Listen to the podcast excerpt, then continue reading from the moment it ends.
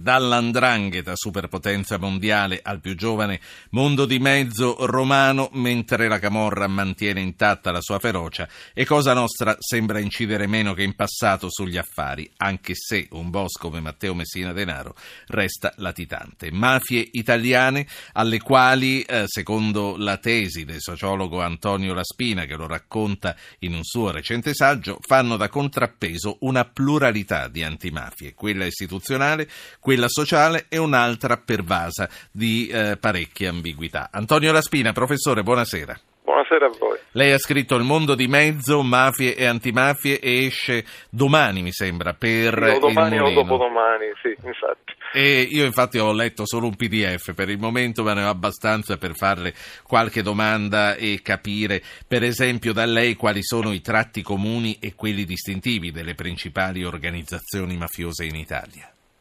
Eh beh, eh, i, i, tratti comuni sono quelli indicati dall'articolo 416 bis eh, del codice penale, cioè, eh, detto ovviamente in termini molto sintetici, l'esercizio del metodo mafioso, cioè un esercizio continuativo della intimidazione per ottenere dei vantaggi ingiusti che possono essere di tutti i tipi, perché l'intimidazione si può usare in molti modi e i vantaggi sono tipicamente, diciamo, nelle versioni più tradizionali, eh, il pagamento del pizzo da parte degli imprenditori estorti, però ce ne sono tanti altri, non, non è soltanto questo il modo in cui si estrinsecano sì. eh, i comportamenti delle mafie. Qual è a suo avviso la mafia che ha saputo meglio adattarsi alla modernità e alla globalizzazione?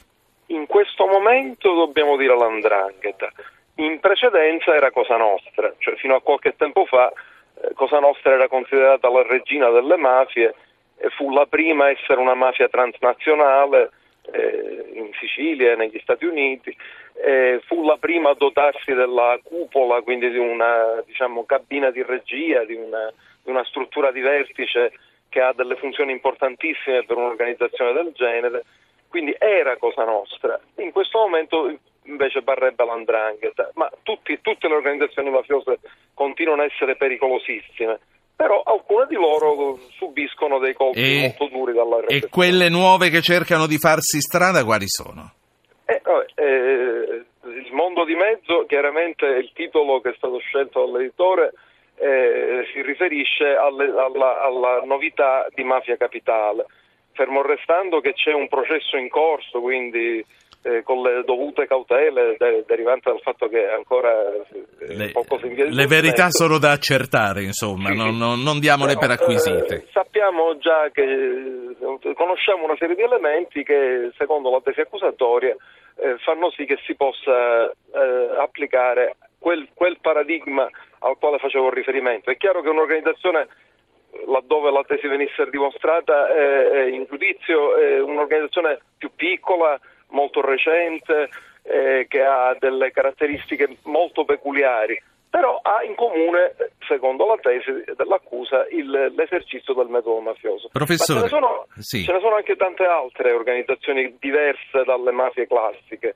eh, per esempio la Stidda in Sicilia o i Basilischi in Basilicata, eh, le varie mafie pugliesi, non c'è soltanto la Ferra Corona Unita, ce ne sono diverse. Quindi, Senta è un modello di successo purtroppo. Senta, la cronaca, lei lo sa, eh, ci riporta più di un episodio di processioni religiose in cui la statua del santo viene fatta inchinare davanti alla casa del boss. Omaggio, sottomissione. Lei come valuta questi episodi e qual è oggi il rapporto tra religione e mafia? In realtà potremmo usare il presente, certo perché purtroppo ancora succede, però secondo me dobbiamo usare sempre più il passato veniva fatta inchinare e sicuramente questo è successo uh, per tantissimi anni e molto frequentemente, non sappiamo quanto, eh, quanto frequentemente, nel senso che fino a, a due o tre anni fa eh, non, non, la cosa non, non faceva notizia.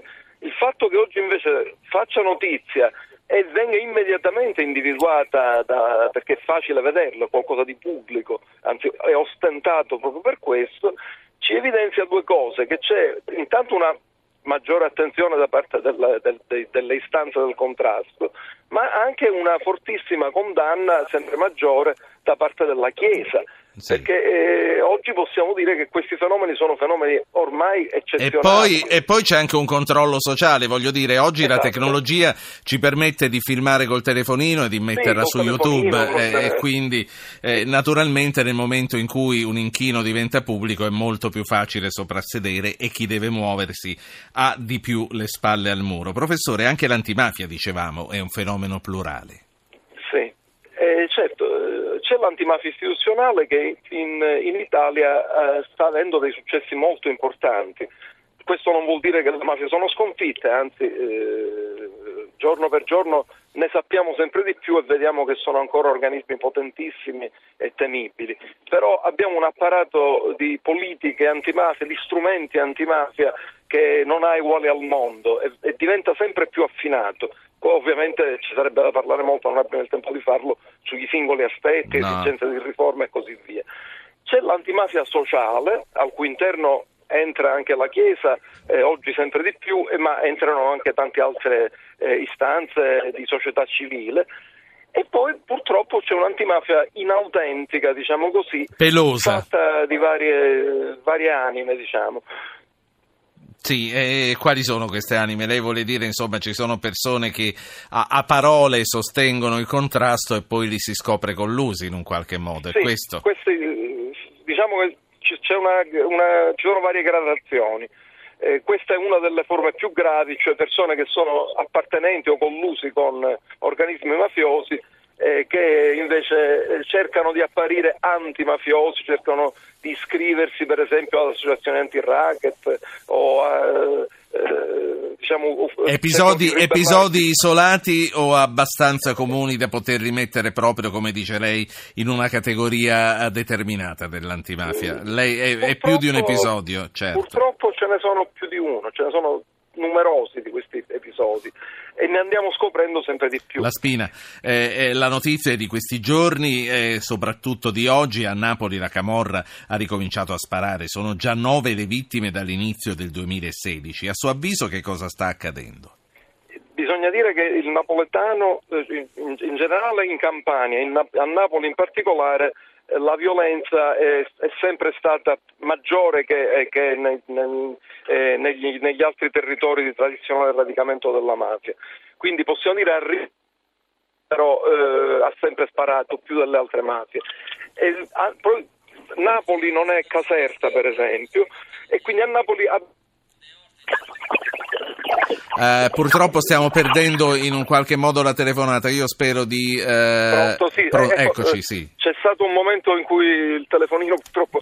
Eh, dicevo, da qui eh, sembrava che si fosse buttato sott'acqua. Lei conferma invece no, che non ha fatto niente. Eh, va bene. No, no. Mm, c'è un ventaccio qua a Palermo, però no, acqua no. dicevo c'è una conflittualità endemica nei clan camorristici, soprattutto quelli appunto napoletani, che eh, eh, non è, ripeto, una novità. Il fatto che la, la, Camorra in questi giorni abbia sparato, che ci sia questa conflittualità, eh, evidenzia che c'è eh, una, eh, da quanto ho letto anche, anche proprio oggi, una eh, ehm, recrudescenza legata al mercato della droga. La Camorra, come sappiamo, tra l'altro ha, ha tutta una serie di altri filoni di attività. La droga, in questo caso la cocaina, è, uno dei più importanti economicamente, però ce ne sono, c'è la contraffazione, c'è la ecomafia, e ci sono gli, aspetti tradizionali Senta. legati all'estorsione, quindi oh. è una mafia molto poliedrica. Ho due, eh, una, sì. una, regia unitaria come invece ha, oggi sappiamo ha avuto, ha avuto, Cosa Nostra e adesso avrebbe a quanto pare l'andrangheta. Ho due minuti per un'ultima domanda. Ogni volta che eh, la Camorra rialza la testa, ricomincia a sparare, c'è un ministro dell'interno che vuole mandare l'esercito a Napoli. Serve?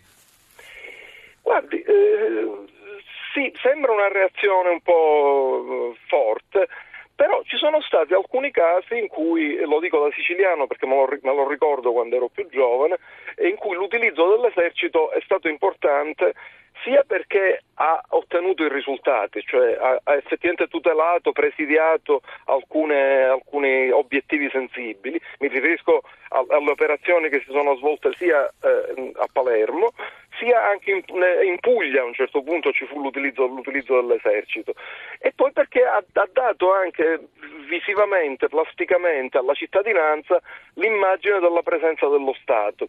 Quindi è chiaro che qualcosa da fare con attenzione, non, è, non si può fare continuativamente, diciamo così, ma in casi di grave emergenza non è una ipotesi da escludere, Quindi, non la escluderei. Ecco.